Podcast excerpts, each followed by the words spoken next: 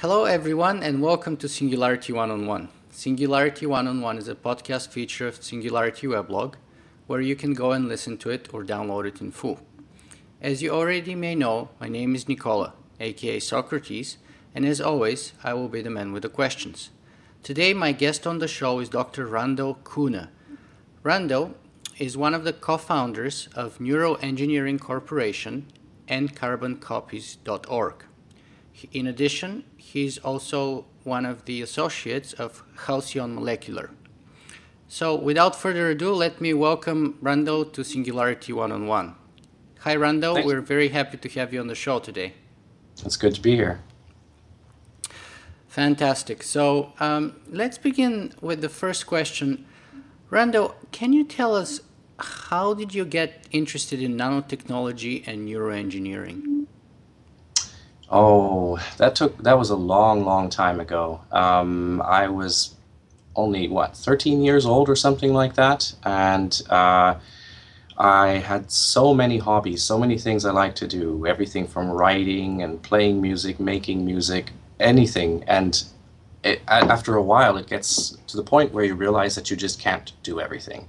You realize that we're limited in our capabilities, we're limited in the time we have available, and that's sort of irked me. And I thought, well, what would you need? You'd need more time and more capabilities. So you need to enhance yourself, you need to expand your life, and how could you do that? And um, it so happened that at the time I read a I read a book by uh, Arthur C. Clarke. Uh, it was entitled um, "The City and the Stars," and in that book there is a group of people that live in a city called Diaspar, where there's a giant central computer, and they get a thousand years of life, and then they have to go back in the computer for a while, and then they get another turn later on, so that everyone takes turns.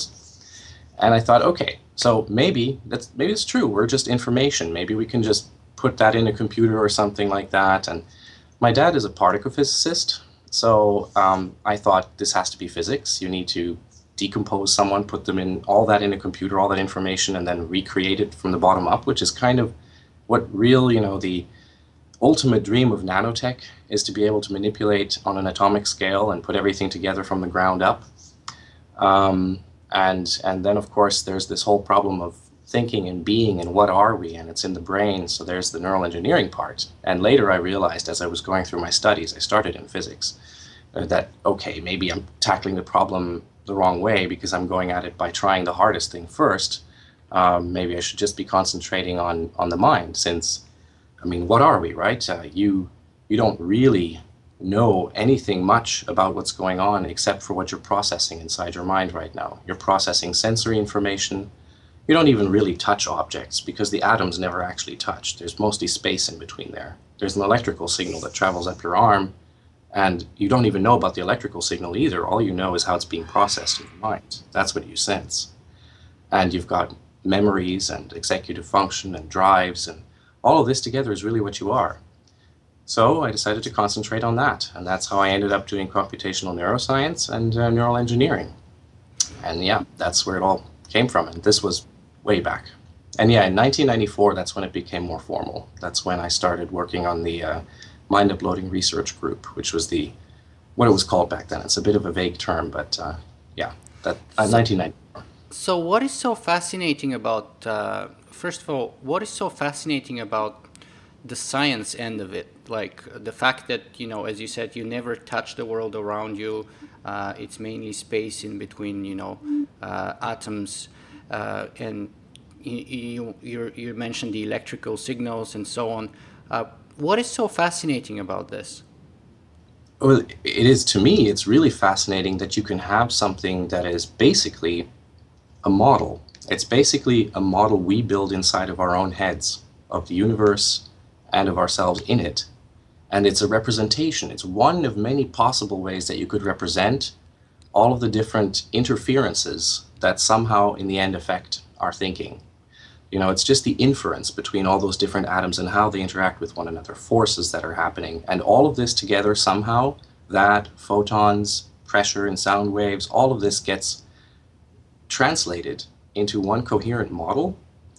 And that's our life. That's what we are. This is where we are. And it could have been something else. It could have been that this would be processed completely differently. And in fact, we don't know if other species, like take insects, for instance, if they have a completely different type of internal representation, and if that experience, I mean, obviously they're they're very small brains, so the experience is quite limited and different anyway compared to ours. But even just in the way that it's shaped, can be entirely different. And I find that really fascinating that this is what we ended up with, this so sensation of being. So let me challenge you here on one on, on one of the points you made. You said that we're able to create a, a model of the universe. But does that mean that we should also be able to make a model of the functioning human brain, to make a model of our intelligence, to make a model of who Randal Koene is? Um, when you say we should be able to make a model of it, um, I'm not exactly sure what you mean by that because when someone comes up to a neuroscientist and says, Well, do we understand the brain or do we understand this part of the brain? The neuroscientist always answers no.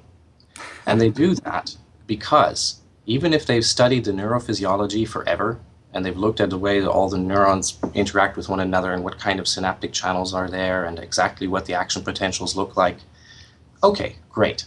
That's a way of representing what's going on at that level. But what the person asking actually wants to know is usually something more along the lines of Do you understand why, when I'm thinking this, why it works out that way? Is do you understand the strategy that the mind is using? Do you understand that strategy at multiple levels of the hierarchy of how it all decomposes until eventually you get down to the neurons? And then the answer is, of course, no. We totally don't, because we don't know how to combine this large scale, high level abstract stuff with that low level, um, simple stuff. So that's why the neuroscientist says no. Now, when you say, can we model this in our minds? No, I don't think so. I don't think that we can take all of that detailed information at the neuronal level and we can somehow build that construct as it goes up to an understanding of what it actually does, what the strategy is, and hold all of that inside of our minds. No. But what we can do, because what we're doing all the time is simply interpreting information that's coming to us and combining that with our memories and our understanding, we can use the computation that's happening outside of us and the rest of the universe to improve what we understand or how we can operate in that universe. So, for example, I can build a computational model, a computational version of a brain outside of myself in a computer, in some other operating uh, environment. And because it is carrying out computations, it's carrying out uh, interactions between elements. The results of that I can use, I can interpret. So it's not that I'm building an entire model of that inside me, but I have a model then of the universe that includes in it the understanding that there is a box over there that has a complete model of a brain in it. And that tells me things, and I can test it. I can ask it questions and get answers back, and things like that. So no, we don't build the model inside of us, but we build something else, and then our interaction with that becomes part of our universe model, our, our idea of where we are, how we're existing, the feeling of being. So, what does this say then about the possibility of mind uploading? Um, how realistic or unrealistic is that? I mean, if you're saying that you do not believe that we could ever be able to replicate the um, internal structure, the neural structure of, say, Nikola Danilov here, um, how are you ever going to create a mind upload of Nikola Danilov? And is that feasible that's, at all? That's a misunderstanding. I didn't say that we oh. couldn't make a replica of the neural structure of your brain. Why not? We could make a replica of all sorts of things, right?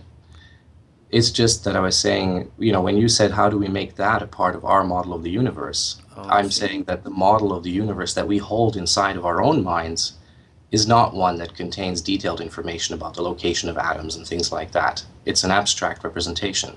I so, see. of course, it won't contain that model.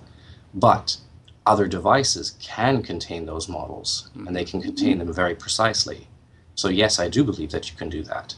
In fact, I don't see any reason why you couldn't. I mean, why shouldn't you? If it's an op- if it's a machine that is basically it's a biological machine that's carrying out processes that cause the activation that we can see when we look at an fMRI, for example, and the propagation of this activity.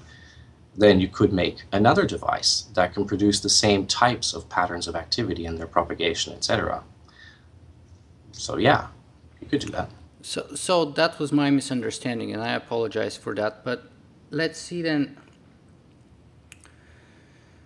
Uh, sorry, I'm just I have a horrible headache here, and I'm just trying to. Oh, sorry to hear that. To to uh, to connect. were- I'm not connecting. uh, I apologize, which is kind of funny when we're talking about it. My head is like bursting. I know. I was just thinking if you were actually a whole brain emulation right now, then you could probably just see where that pain was coming from and sort of tune it down or turn it off without using drugs. but That's- you know, that's just uh, That's fascinating. So so let's let's grab that point then. So say Nick Danilov here has a horrible headache and therefore is unable to conduct a proper interview, but you have the ability to create a replica of my mind by uploading it to another substrate, which mm-hmm. then in turn can conduct the interview for me while I go and take a break, for example. yeah, absolutely. Why not? How how crazy is that as a possibility? Is that science fiction entirely, or is it a, a possibility that you see happening? No, it is not science fiction. It's science. It's not science that's here tomorrow, but it's also not science that's here two, three, four hundred years from now. Um, I haven't. Okay, so there's a number of publications that I've been writing up recently, and uh, it so happens they're all going to be showing up somewhere in early 2012. And they're about the um, the actual projects that are currently ongoing that relate directly to the sort of things that need to be done to do whole brain emulation. And these are the sort of things that, while we can't tell exactly how many hurdles are going to be in their way, so we don't know if it's going to take 5, 10, 20, 30 years, it's pretty sure that when you look at the type of project they are and the fact that they depend on today's knowledge, today's science, and today's engineering, that these are not things that require some sort of magical ingredient that we need to wait for for a couple of hundred years. It's not science fiction at all. So, what are the main approaches to um, to create a whole brain simulation?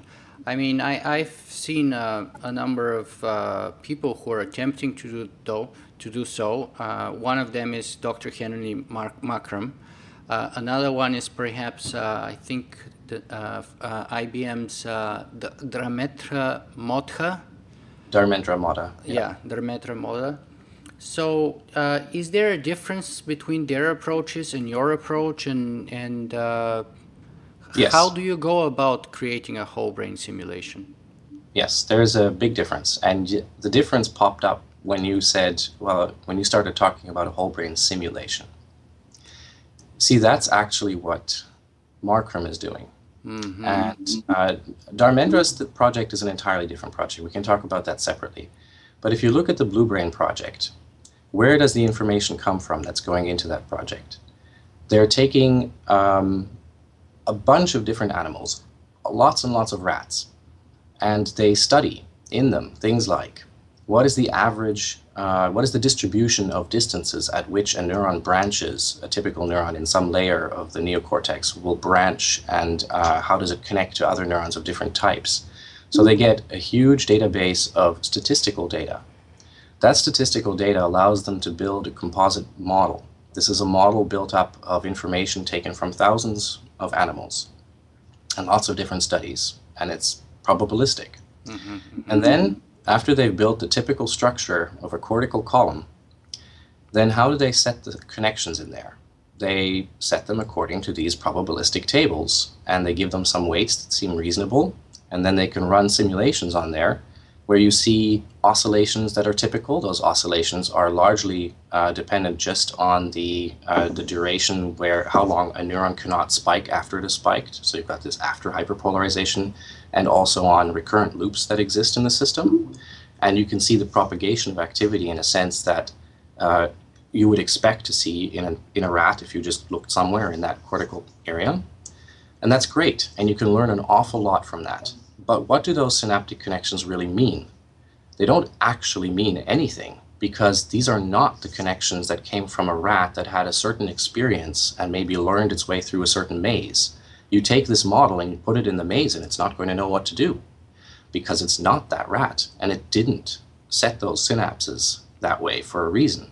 You can train the simulation to do something, but again, there's a big problem there. You've got a huge system with lots of neurons, lots and lots of synapses. It's what we call over-parameterized. It means it has so many parameters. There are a multitude of different ways of setting those up so that it will achieve the task that you're trying to get it to do. But there's no guarantee that that's exactly the way that it is in any particular rat. If you take a comparison, let's say we had a computer program that's supposed to produce one type of output, like let's say it's supposed to calculate some sum of different numbers or some, some equation.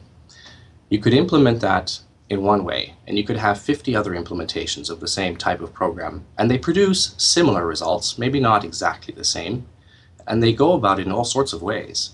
And then if you're doing the simulation approach, basically what you're doing is you're looking, you're sampling from each one of those, learning a bit about it, and then making a 51st copy that's slightly different than all of the other 50 and it produces some result that's somewhere in the range of what you expect. Now, an emulation approach, whole brain emulation, it would be take one of these programs and copy it line for line so that it produces exactly the same output. And that is what the difference is. So you need tools that actually acquire the data from a very specific brain, from one individual rat or human brain. That's the difference. So in your case, you're looking at creating an exact copy and in the other case, basically you create a probabilistic, would it be fair to say a statistical model uh, of a basically average rat or average human being, yes. but not any existent uh, individual?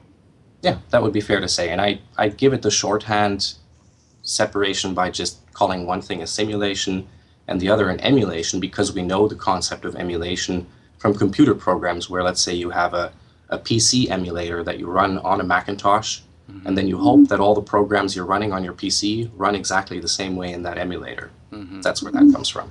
I see. Yeah, that's that's a very important distinction indeed. So, um, so perhaps now is the time to, to go a little bit more de- into uh, the details of your work. Um, should we start with uh, Halcyon Molecular? How does Halcyon Molecular and your work there uh, fit within your uh, overall uh, goals? So, as I said, there are a few details there that I can't go into, mm-hmm. um, but I can give you a general outline. Um, so, I'll, I'll start with a little historical bit. Um, I was not initially planning to work for a, a sequencing company. Um, what I wanted after working for, uh, basically after starting a neural engineering department at a, at a nonprofit in Spain, um, I wanted to go and work for a company that was really involved in doing circuit reconstruction in the brain. And so I was looking into, for instance, working for the startup Brain Corporation that Eugene Izhikevich started in uh, San Diego. And well, that wasn't quite the fit. So I decided to look elsewhere. And I I discovered that Halcyon, well, they were actually, they approached me and asked, hey, would you like working here? And I thought, well, why would I work there? It's a DNA sequencing company. And then I visited them and I found out that there's a lot more to it. They're really interested in the long term future and in, in what they can do when they have this tool. So they want to use this tool as a revenue source that they can use to, to start other very interesting projects that are heading towards curing disease and towards extending life and towards artificial intelligence and various other projects. And they're also interested in using the tool to acquire data that you would want to get, for instance, out of a brain. Um, say some of the most modern approaches to collecting uh, information about all the connections in the brain, the connectome, uh, is one of those that is uh, being proposed by Anthony Zador, who works at Cold Spring Harbor Laboratories. And it involves building DNA barcodes that, uh, that are specific for every neuron in the brain, and which would be delivered to the synapses between them. And then when you pluck out that information, you pluck those barcodes out of those synapses basically, and you, and you sequence them, then you know it's basically like pointers that are pointing to each other. Then you know this neuron is connected to that neuron. And that requires an enormous amount of sequencing of DNA, which is why, say, the tools built here, a high throughput method of DNA sequencing, that's exactly the sort of thing you'd be looking for. So now we have a tool that's actually applicable to the problems I'm interested in, and you have people who are interested in putting their their work and their finances and their future profits into things like what I'm interested in. And it turns out that they're a fantastic bunch of people. So it was mostly that actually. It's the, the people that uh, that drew me here, and, and so that's how, why I work for House. And how is that different or similar to the work that you do with carboncopies.org or um, the, the work that you have done previously in Europe or for Neuroengineering Corporation of Massachusetts? Yeah. Well, I'll start with the work that I was doing in Europe. Um, the work there was, uh, it was actually, it looked like a very promising job because I was offered uh, the opportunity to start up in my own department and to hire whomever I wanted to hire for it. And the only requisite was to come up with interesting neural engineering problems and solve them by, for example, building neural probes that would eventually become patentable or profitable in some way. But there wasn't a very short timeline on that because they had a great financing system set up for the next 10 years. Mm-hmm. Then, unfortunately, the financial crisis hit Spain and uh, yeah, the investors they they got a little worried and they wanted really quick results, which changed the type of project they were interested in mm-hmm. to the point where it really wasn't that interesting to me anymore. Mm-hmm. So it was a really great opportunity, but it just didn't pan out that well. Um, so in that sense, it wasn't meant to be that different, but it just didn't turn out that well. Uh, carbon copies is a different matter entirely. Carbon copies is something that uh, Suzanne Gildert and I set up on purpose as a place for pulling together the network of people and the knowledge that is necessary to build a roadmap towards whole brain emulation. And uh, it is uh, it's it, it's really done quite a lot of that actually because we do have a very extensive network right now that reaches to just about everyone who's involved in the most cutting edge work in the field, and we're putting out or at least we will be in 2012, putting out a lot more fundamental information about it so that uh, everyone can read the details of what is this actually and how does it work and how would it work? What is actually going on? What are the projects that are going on in that area? Um, so it's a nonprofit which means that people don't have to worry about uh, are we associating ourselves with a certain company? Uh, what's going to happen to our data or things like that? I think that's a little that's a benefit when you're trying to build um, a network like that. So I thought that building a nonprofit like this was a, a better idea. And yeah, that's uh, that's a large part of, of my effort actually, keeping that going. On your website, it says that um, you're basically looking into um, practical approaches toward what you call advanced substrate independent minds that is transferring mind functions from the biological substrate to another substrate. So, how far along that goal have you managed to get so far? First of all, I'd like to say that we actually just call it SIM now. We call it Substrate Independent Minds. Um, we used to say advancing in front of it, and that was that's still on carboncopies.org because we wanted to make sure that it's clear it's an action-oriented organization that's trying to advance this topic, not just um, a discussion hub or something like that. Um, so, and you're asking now, so how much have we advanced on this uh, yeah. topic? How, how is, what are your benchmarks towards accomplishing that goal? And how far off in time are we looking here? Are we looking a decade, two decades? And which are the short term goals that we need to, to meet so that we know that we're making progress? Okay. So, uh, some of the results that we've achieved so far is that we've put together a roadmap that contains uh, information about what is required to do a substrate independent mind, which are the different routes that you can take. There are a few major routes that you can approach it by. Um, what projects or what sort of projects would provide the tools necessary to fulfill the requirements of any one of those particular routes and then to connect with that the people who are working in those areas and to discover key pieces that are missing, parts that nobody's really paying enough attention to, and what needs to be done there. In the last year, uh, there's been an increasing interest from high profile people in neuroscience, such as Ed Boyden, to also look into brain uh, circuitry and how would you replicate it and how would you acquire the data for that. And so we have started some early collaborations on on developing technology that can actually acquire data at large scale and high resolution. And uh, it looks like this is giving us a very good picture, at least along one of the directions towards substrate independent minds, namely the whole brain emulation approach, this very conservative approach, uh, and what it needs in terms of structure and in terms of function. And then tools that can acquire the structure and tools that can, that can acquire the functional characterization of components.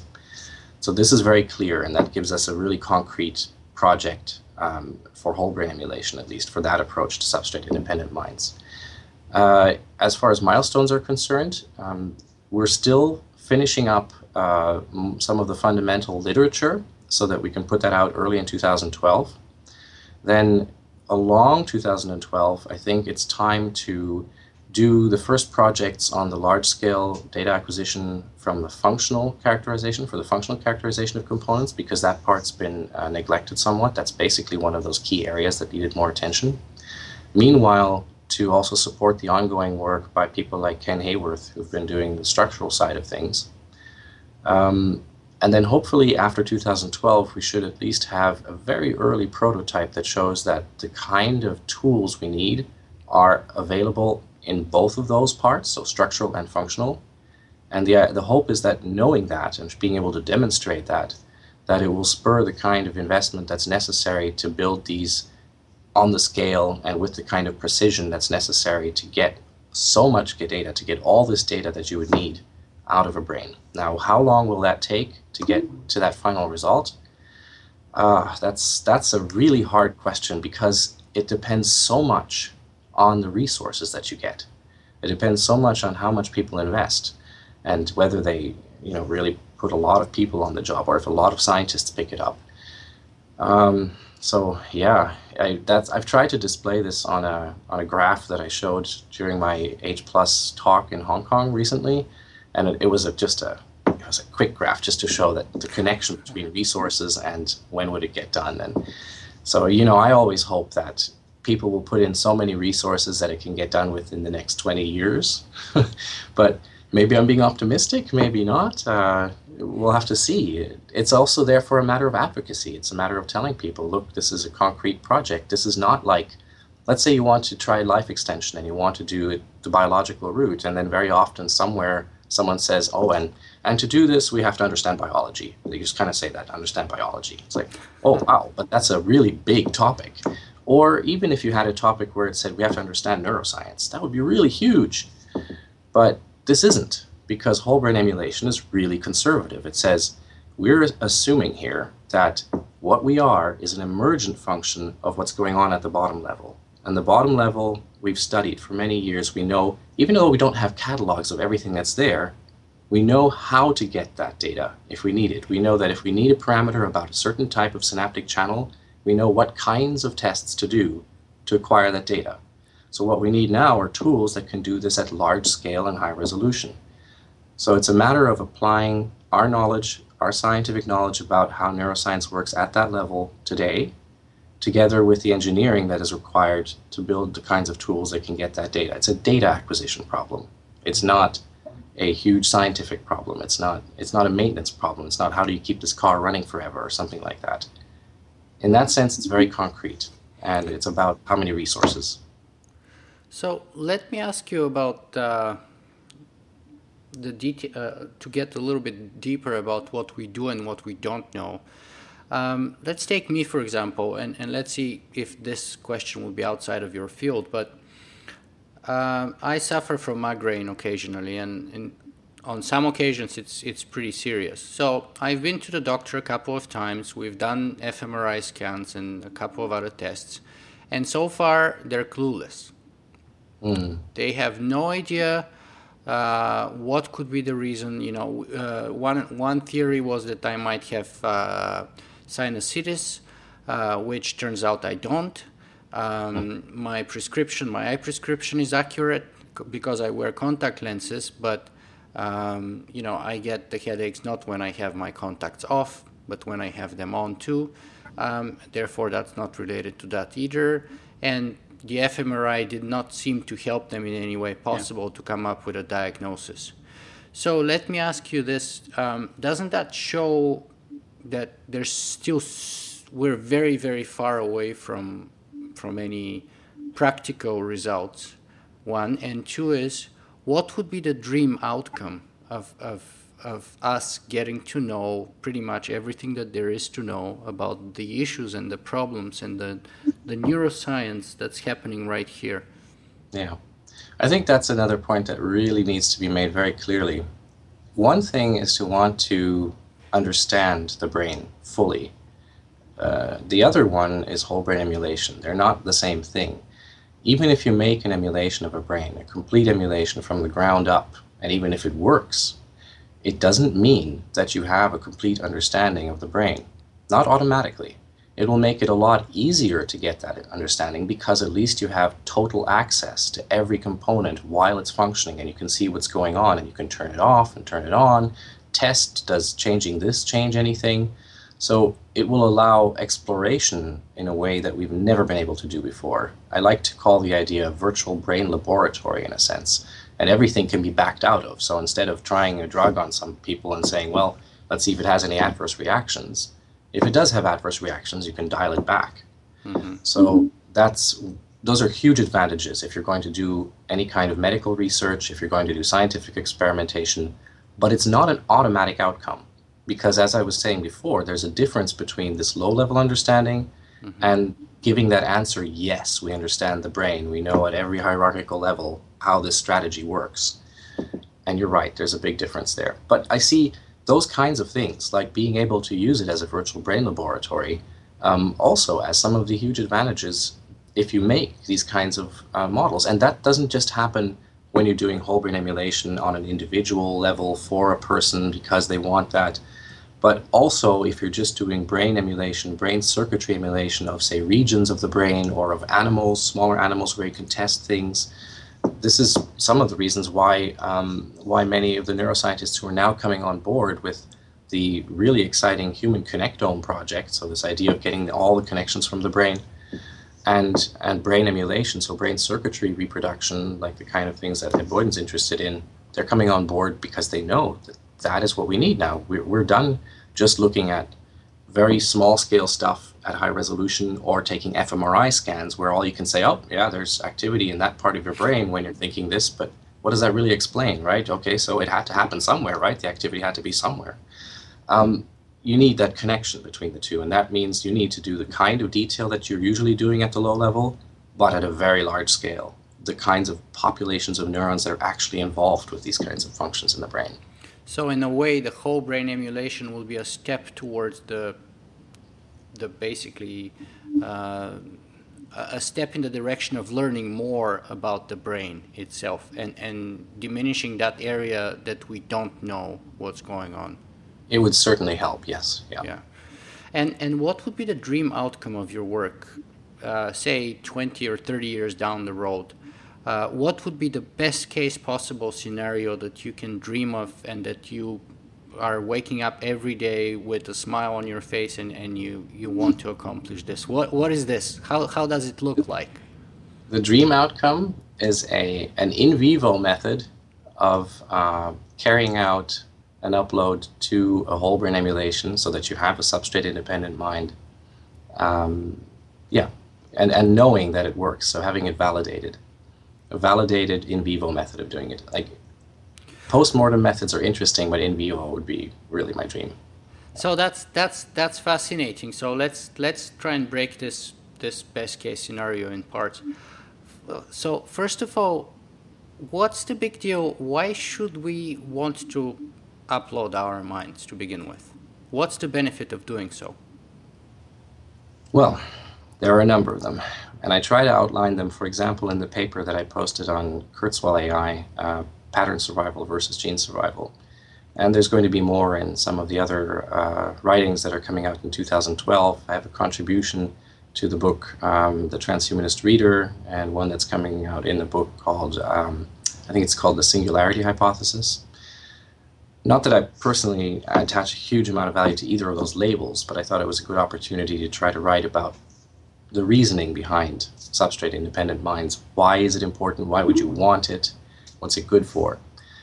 And of course, you know, a lot of people who are looking at this see this as a way of potentially living longer. So, okay, if you can actually transfer your mind, yourself, as you are, into some form where it can be backed up and can be uh, fault tolerant, uh, can exist in many places so that if something happens in one place, you're still fine, and all of this stuff, great. It could uh, help extend your, your being, your, your sense of being, your life. Um, but there's more to it. I mean, if you look at the bigger picture, actually, I should look at two sides of it near term big picture, long term big picture. Near term big picture, look at all the other methods that are extending our lifespan. Most of those methods um, treat it as a problem of keeping the body going and don't really worry too much about what the mind will be doing when we're 200 years old. But even if you have a perfectly healthy elderly person, say someone who doesn't have Alzheimer's disease, what would they be like at 200? Would they be just like a 16 year old?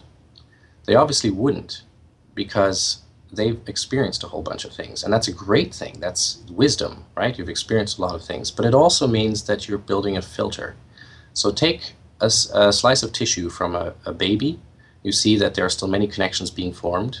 Take a slice of tissue from someone who's 14 or so, and then you find that there are a huge number of connections. And then take an adult slice, and you'll see there are way fewer. And it's not surprising because a lot of things have been pruned, don't get used very often and other bundles strengthened, which is very useful because it means that you react faster, you have instant recognition of things that are familiar, and you deal with them in a familiar way so that you have automated ways of dealing with all the problems in your world. Um, but these filters mean it's very hard to accept entirely new kinds of thinking, new approaches to things, which is why we always struggle with a generational gap. And you can imagine that if you're 200, that becomes even more so. So you're still totally there, you're cognitively active, etc., but you always see things through this particular filter. Meaning that even just living longer is actually cause to deal with problems in our abilities, in our mental abilities, in our capacity to deal with information. So we do need to look at that, even, even if you're just talking about some relatively short term extension of life. Now, in the long term picture, um, we have all kinds of challenges ahead. What we are right now is something that has been evolved to help our genes survive on this planet in this environment as it is right now. That doesn't mean it's optimal for all other challenges that are coming up. It doesn't mean that we understand the challenges that may be coming either somewhere else in the universe. I mean, we can't even take off our spacesuit on the, on the moon, right? That destroys the environment in which this body lives, in which that mind works. So that doesn't work. We can't actually sense the moon. We can't really experience what it's like because we're always breathing our own refiltered air inside that spacesuit and whatever. Yeah. So there's that.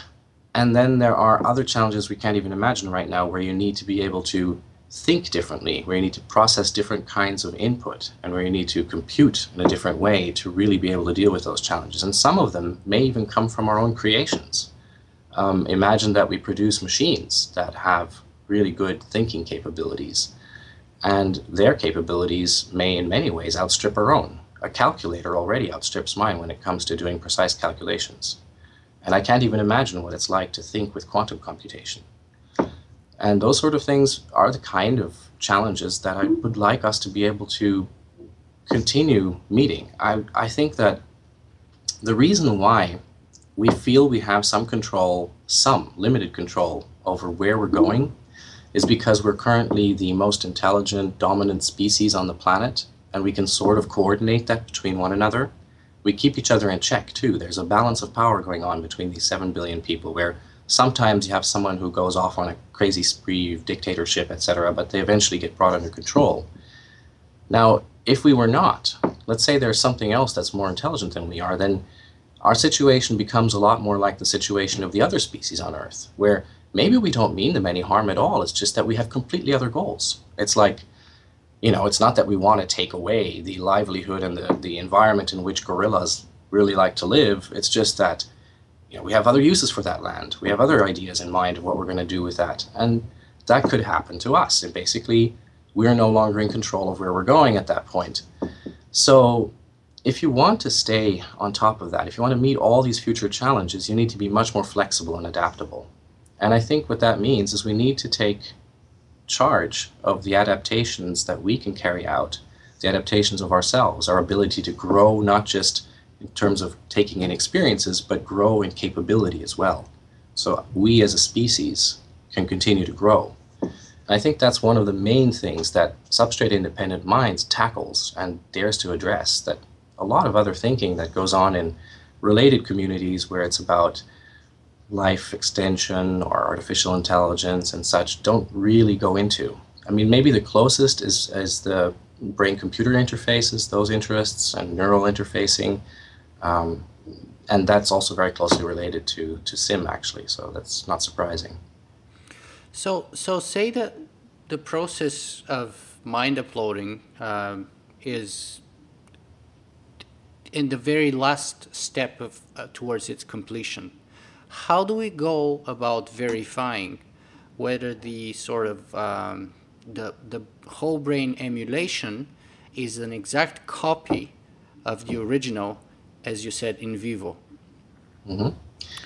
That is actually the reason why I said in vivo, because um, there are some really interesting proposals about how to do the development of a whole brain emulation post-mortem by taking a brain and slicing it very thin, reconstructing it in 3D and correlating the components you find in there with libraries of components that have such morphology and distributions of parameter settings.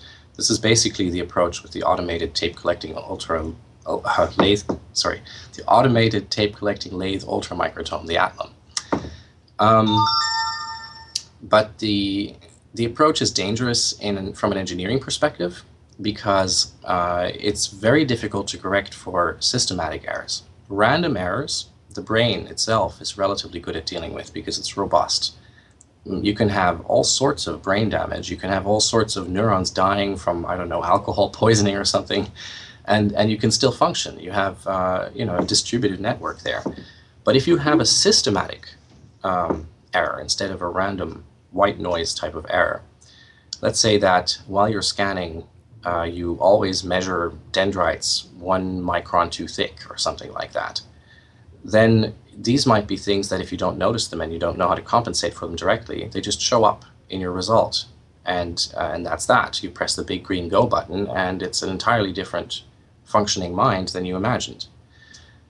This is where combining structural scanning and doing in vivo functional work really comes in. You need that second dimension of information where you're providing validation, where you can say, okay, so this is what we have here. This tells us a lot about how it's connected because it's giving us the structure. And at the same time, we've measured the kind of function that this component has, and we know how it operates together with the others when they're all operating together. So we can check if our model is doing the same thing. Um, there's a little more to it that I could get into as well because there's a problem of missing latent function when you're doing functional scans. There's a problem of what I just said about the errors in, in uh, the structural stuff. But, um, and of course, a one to one mapping that you'd have to have in structure to some function. But just to, to show what I would actually prefer as an engineering approach is not one where you build the entire thing and then press a green go button. It would be much better, in my opinion, if you can replace bits and pieces at a time and test whether they're still operating correctly, you could even test them in parallel. You'd have the same input going to the actual neurons and to the artificial ones and see if the network you've produced produces the same output within some error margin that, you know, because not even a biological network produces exactly the same output for the same input all the time. It doesn't work that way. But you want it to be within a certain margin. You want to see whether it still works within the whole. So you want the whole to be alive and to be functioning so you can see whether this replacement is okay. That's kind of the same that you would do for any neuroprosthetic or for any prosthetic in general.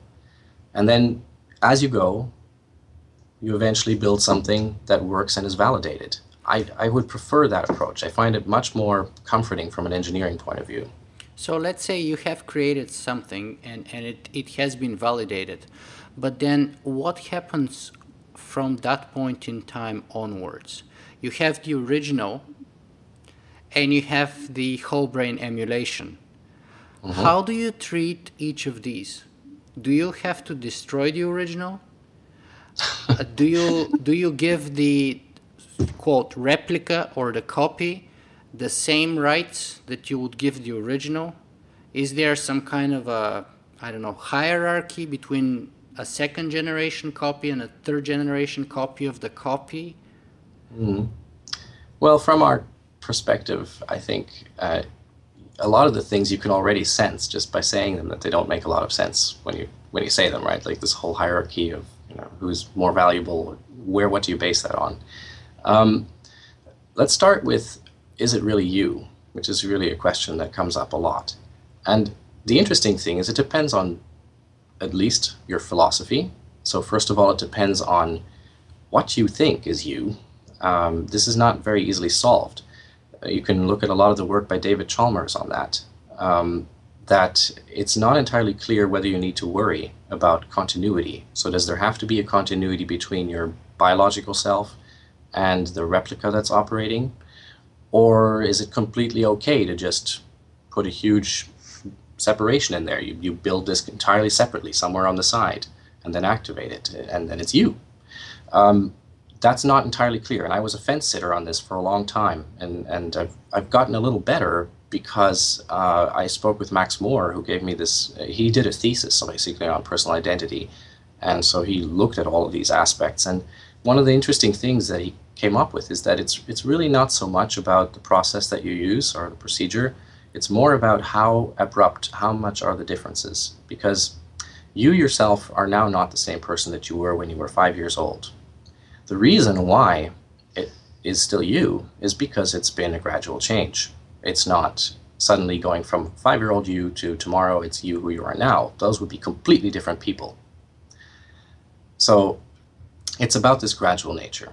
If you made a whole brain emulation and it woke up in a black box and it had no sensation and everything was suddenly different, this could be way too dis, dis, uh, disruptive. That, that you might not want to consider that you.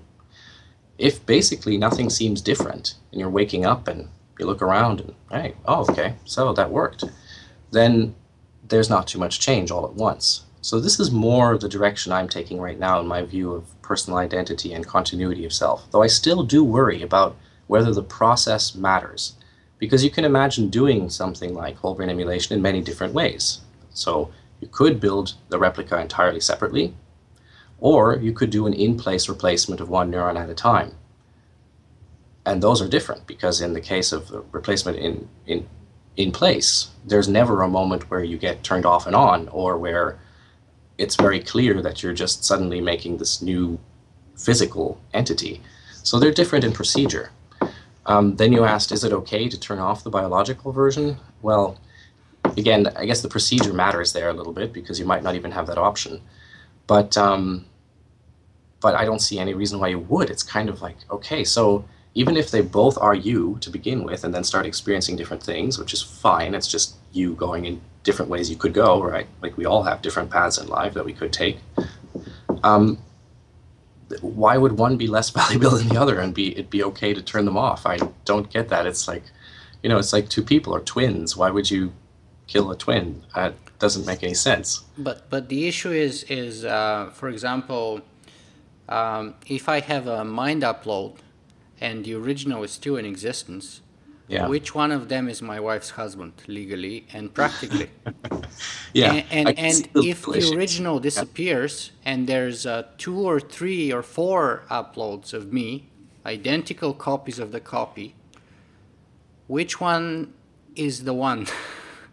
yeah. How do yeah. we differentiate between them? If I have kids, which one would be their father? If I legally uh, place my upload to be my heir, which one would be the heir? Mm-hmm. Um.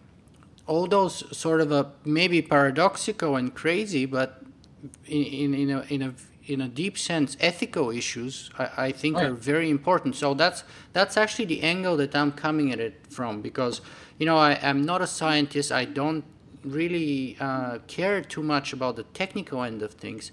For me, the more important questions are why rather than how, why, and then so what. Mm-hmm. So, what is like the biggest question? Okay, well, we me? can get to the so what afterwards, but we should deal with some of the ethical things that you brought up first and some of the legal questions that you brought up first. So, for example, um, Charlie Stross, I remember in one of, in one of my favorite books, Accelerando, raised the question if a mind uploaded Muslim eats a virtual bacon, is he breaking the Quran uh, or not? I would say yes. But but that's mean, not really bacon because it's not coming from pig. You see, it's virtual. It's all in the definition of really. It's like so many things in in any uh, scripture. You need to decide how you're going to interpret it, and then you can base your answer on that. That's part of the problem, right? Um, and then if you things, delete a copy, is that a murder? Uh, again, it's it's a matter of how you look at these things, and and yeah, we have to deal with that as a society the thing that I find so interesting about so many questions relate, related to new technology, including this kind of technology, is that very often it gets approached as if it's some really new thing that we've never faced before. We've never faced these kinds of questions before, when in reality it's just another variant of questions that we've dealt with all the time. So, you know, for example, um, the matter of uh, death and is it okay to kill someone? In the past, that really used to depend on who they were and what their position in life was. Like if you were a nobleman and a peasant offended you, maybe it was okay to kill them. And if you had a slave, that was an entirely different matter too. Sure, it was, you know, destruction of property, but it's not the same thing. Now we've evolved from there by changing our ethics and uh, saying, okay, that's not right. We should really treat them all as equal. Everyone has these inalienable rights, etc. And perhaps we can evolve further to look at this also when we talk about people made up of different substrates. You know, is it the fact that this person is running on some other hardware very much different than them having a different color of skin? Well, you know, you should really think about that. But I don't think that these problems are unique. I don't think that they're that new in law. And all the other stuff about who is the the uh, uh, your your wife's husband again, this is one of those things where you know we can look at some similar precedents when it's about things like polygamy versus monogamy and harems and all these other situations that have existed and just choices that you make about how you lead your own life um, but then for instance what about her choice what if for instance exactly. for her it's not so much about is this the person that i like to talk to? But i like him to have that body there. Or or maybe she doesn't like your body. Maybe she prefers you know one of the others. I don't know.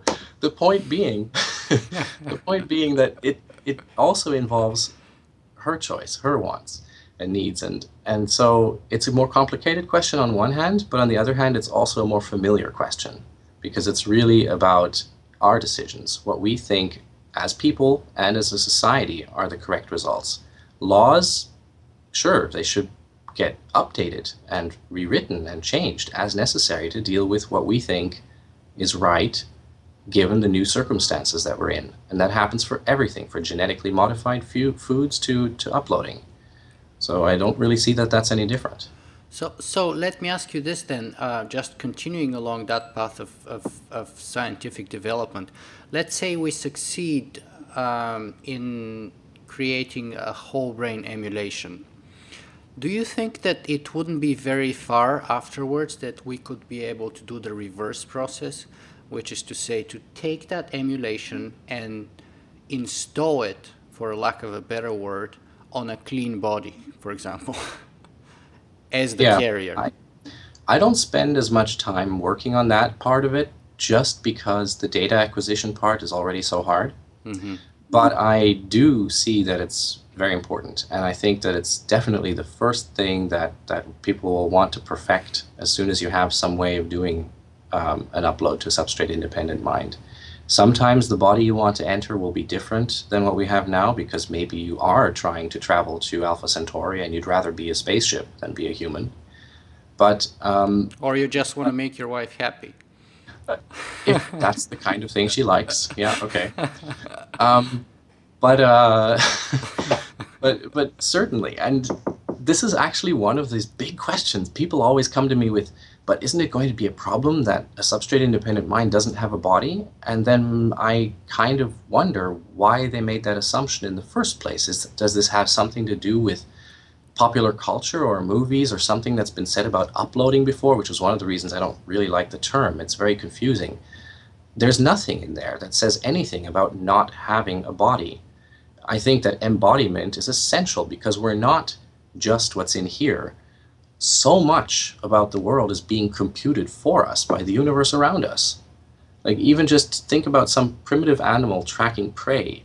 Most of the time, it's sure it's going to try to predict a little bit ahead, but it won't c- compute the perfect path, making a model of what that prey that it's chasing is like and how it's going to try to evade it and things. Instead, it, it looks and gets feedback about where the prey is now and adjusts itself to that. This is all computation being carried out in that environment by other things, not by yourself. So the in- input and output is really important.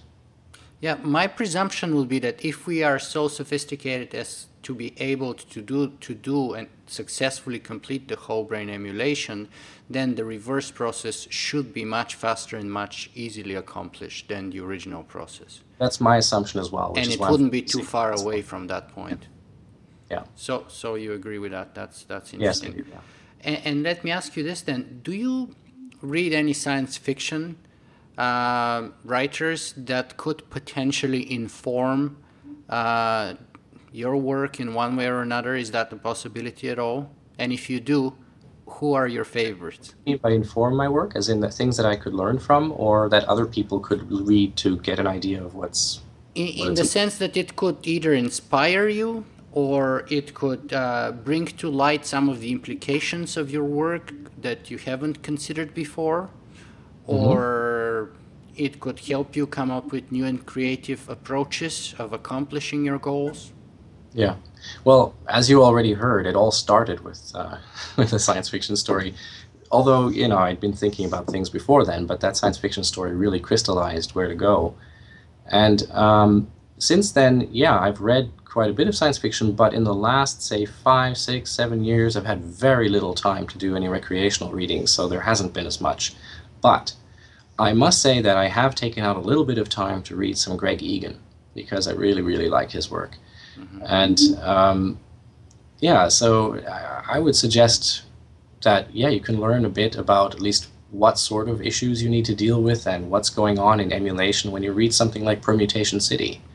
So that's the kind of place where you could go and look and, and get some inspiration. I personally have uh, come across Cory Doctorow and Charlie Stross and Robert J. Sawyer and a number of other science fiction writers who have spent a lot of time thinking of the process and the implication of mind uploading. Mhm. So I, I thought it, it would be interesting to see if you if you Yeah. sort of and they raise lots of the ethic, ethical and, and sort of uh, primal questions that uh, could potentially arise in that situation. Uh, but but we spend enough time on the positive end of things. Let's flip that coin and look at the other end of it. What is there something that you're really afraid of? Or in other words, what's the worst case scenario? What's the potential nightmare result of your work? Nightmare result of my work or nightmare result in general of what might happen in the future? Or in general? Well, you can take both if you want. I guess we could look at both, yeah. Um, let me just look at the general one first, which is um, really comes back to that issue I was talking about about meeting new challenges.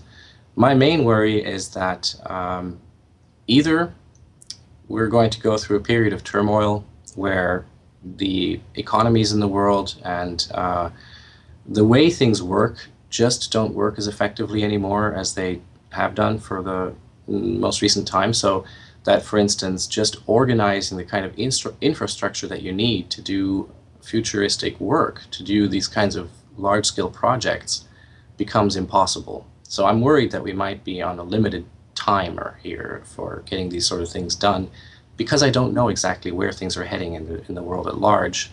It's always, you know, it's a, we don't know exactly. So You that's one of the things politically speaking. politically speaking, and, and yeah, and therefore the sort of fallout that you can get from political issues. Um, the other one is that, uh, yeah, that that that the environment in front of us, that the kinds of challenges we're going to meet there, just in terms of something that happens to the environment we live in, or something that happens because of other technology that we develop, such as artificial intelligence or nanotechnology, just to name a few, or biotechnology, think of you know, biological weapons and such, mm-hmm. might make the environment unlivable for us, or might make it so difficult to live in it that all we can do is barely scrape by trying to survive without really dealing with bigger problems and possibilities and opportunities. Mm-hmm. So I worry that we might be causing such issues ourselves or that something like that may come towards us. So I feel a certain urgency or desire for haste to try to do things that will allow us the kind of adaptability and the kind of security and backup and possibilities that, that go beyond that. So that's one of my bigger general worries, and that's really why why I do this. Um, well, besides, of course, the you know just the desire for more capabilities and basically what I used to call, call uh, wanting to be able to understand everything and and create anything, which is not something you ever achieve, but it's something you like being on a path towards. Now, in terms of the kind of nightmare scenarios I think of uh, from my work, if it were done badly or if someone were not paying attention to problems, uh, I think that they're kind of along the same lines as as what we worry about with a lot of information technology today, which is who owns it, what are they allowed to do with it, um, who's influencing it or changing it, even when you don't want it to be changed or written that way. So, how do you make sure that you stay, you have some sort of um, personal in chargeness about your own information? Like we want to have about our DNA, and you'd like to have that as well in terms of your, your mind. You want to you have you know essentially some sort of barrier where you can say, okay, I permit this, I don't permit this.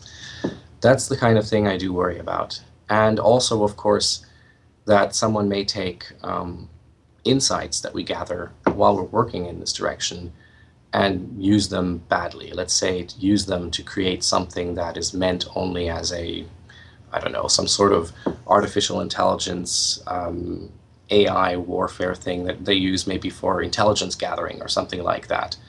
And I wouldn't want it to become something that is associated with those sorts of uh, issues, but also I wouldn't want to have to deal with it as a um, sort of an arms race where you try to constantly stay ahead of uh, of these possible negative outcomes.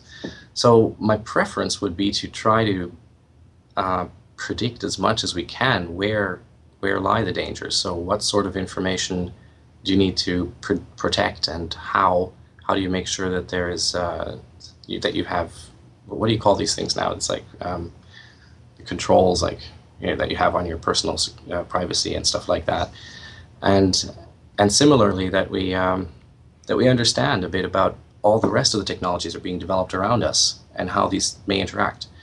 It's dangerous to think of one technology as developing in isolation as if it's on an island and that's the only thing that's going to happen and then predict the future is going to be like this because that's the technology we'll have there's all this other stuff going on around it i mean if you're building the kind of technology to do this data acquisition for whole brain emulation what if you use the same sort of technology for something completely different like some nanotech approach or something with ai but that's my biggest that's my biggest concern is that what we're talking about here would have radical implications legal, religious, ethical, political, spiritual, you name it. It would change everything, right? Yeah. What about unintended consequences, and especially in the narrow personal responsibility sense? Do you not ever have nightmares of you uh, playing the role of Frankenstein, Dr. Frankenstein? I do worry. I worry about possible negative outcomes. But this is why I said, okay, are you looking at my worries in the general picture or my worries about how things may turn out with the work? Because you have to balance the two. Saying, I'm worried that something bad may happen because of what I do, and therefore I won't do it, is not the cure all to all problems because A, the status quo isn't necessarily fine. It's not safe. It doesn't mean everything's going to be okay. And, and B, if I don't do it, who says someone else won't? And if I'm the one who's worrying about the potential negative outcomes, then maybe I should be doing it because at least I'm taking that into consideration. So that's my view. when I think, should I be doing this? I'm taking those things into consideration. I'm saying, okay, at least I will worry about those problems. And also, I see this as a potential way of guarding against other challenges that are coming our way. Because, as I said, this is not happening in isolation. All the other technologies are still going to be developed. People are going to work on nanotechnology. People are going to work on artificial intelligence. This is not going to stop just if you don't do whole brain emulation. The only thing you get by doing SIM is that you give us a chance to keep up with all that other stuff. You give us a, us a chance to, to choose to participate in getting new capabilities and being able to safeguard some of what we are. So, what's the relationship between mind uploading and the general concept of the technological singularity? Where does mind uploading fit within it, in your opinion? Oh, that's a really tough question, and I tried to address that a little bit in the piece that I wrote for the singularity hypothesis for that book. And I think that it's, uh, to me, where it fits in the singularity is us not being a bystander who sees the singularity happen and then just take off, and, and we're left behind basically still communicating the way we do now and understanding things as we do now, but not being able to understand what those other intelligences perhaps that we've created are talking about and interested in because that's just way beyond us. So it's about participating rather than standing by. For me, that's where SIM fits into the singularity. Although I myself have some issues with the term singularity because it seems like it gives this idea that overnight suddenly there's going to be enormous changes and uh, we won't be able to predict what's going on. And that you know, it's there's something about that that could happen. It's sort of possible and plausible, and there are several authors also in that book that describe that. But then there are many other scenarios, and we have to remember that we're t- we're talking about a universe with physical laws, so everything has resource requirements, which means that a sudden overnight takeoff that leaves us all in the dust is kind of unlikely because how fast can you reorganize all those physical resources? So I have some issues with the concept of the singularity as this sort of actual singularity, this takeoff phenomenon that at some point becomes just really, really, really fast. So but, you think it's more likely to be what Vernor Vinge calls soft takeoff rather than a hard takeoff? Yeah, I'm kind of more of a soft takeoff person because I, I think this you run into some physical limits there in terms of how the rate at which you can keep changing stuff. Mm-hmm. Now, if you were just a bystander, then at some point it might begin to seem like a hard takeoff situation because yeah. what's going on around you is no longer involving your participation at all. They can acquire their own resources and whatever. But if you aren't, if you're a participant, then I think it'll remain a soft takeoff rather than a hard takeoff. Yeah, I think Marvin Minsky famously said that if you're riding the wave, there is no singularity. That's a really good good term. I hadn't heard that yet, and I'll try to remember that one. If you're riding the wave, then there's no singularity. Okay. Yeah. Uh, because that's what allegedly he supposedly intended to do. Now I don't know how successful he is on that front, but at least the idea I also like very much that if you are riding that wave like a surfer, then yeah. there's no singularity at all. Yep, that's that. Yeah, that kind of summarizes what I'm trying to say. It's perfect. yeah. So, uh, so so, what are the chances of uh, us surviving such an event if we don't take the active role? Uh, or, I mean, what, what are the chances of us taking the active role and, and being a surfer uh, and surviving, or not doing anything and then ended up bystanders that are mm. left, you know, in the dustbin of history, perhaps? If we never take an active role, if we basically stay who we are and we just hope that maybe what we create takes us along, I think our chances long term are very low. Because, you know, I mean, how much do we really care about what's going on with ant colonies and stuff like that? It's just, it doesn't make much sense to think that we would be very significant and somehow move on. I think our chances long term would be low, especially since long term, even our you know our solar system's not staying the way it is. Mm-hmm. So why would everything stay okay? Short term, that depends on the type of takeoff, on controls, on resource regulations, all sorts of stuff. Uh, I'm sure there's so many scenarios, and I really don't know what to predict. It's too confusing. Well, Randal, it's it's about time we bring our interview to an end. But before that, I have the last two questions that I traditionally ask of all my guests. And the first one is, where can our viewers and listeners go and uh, find more about you and your work? They can certainly go to the website carboncopies.org. That's the main site from which you can find links to everything else to our Facebook group where we do an ongoing discussions of things and events that are coming up. Um, it's also the place where we collect resources and uh, references, and that also points to things like my personal website, which is rak.minduploading.org. Um, that's the best place to start. From there, you'll find everything else. And the the last question that I always ask is this: Do you have a single message that you would like our viewers and listeners to take away from this interview today? If there's one thing that they need to take away, yeah. what would you like that to be? Okay. The most important thing to take from this is that when we talk about substrate independent minds, and especially the approach called whole brain emulation, this is a very concrete thing. It's an actual set of scientific projects and development projects based on our current understanding of neuroscience and the engineering that we have available. It's not science fiction. This is stuff that's being worked on right now, and uh, yeah, so you should pay attention to that. That's basically my message. Fantastic.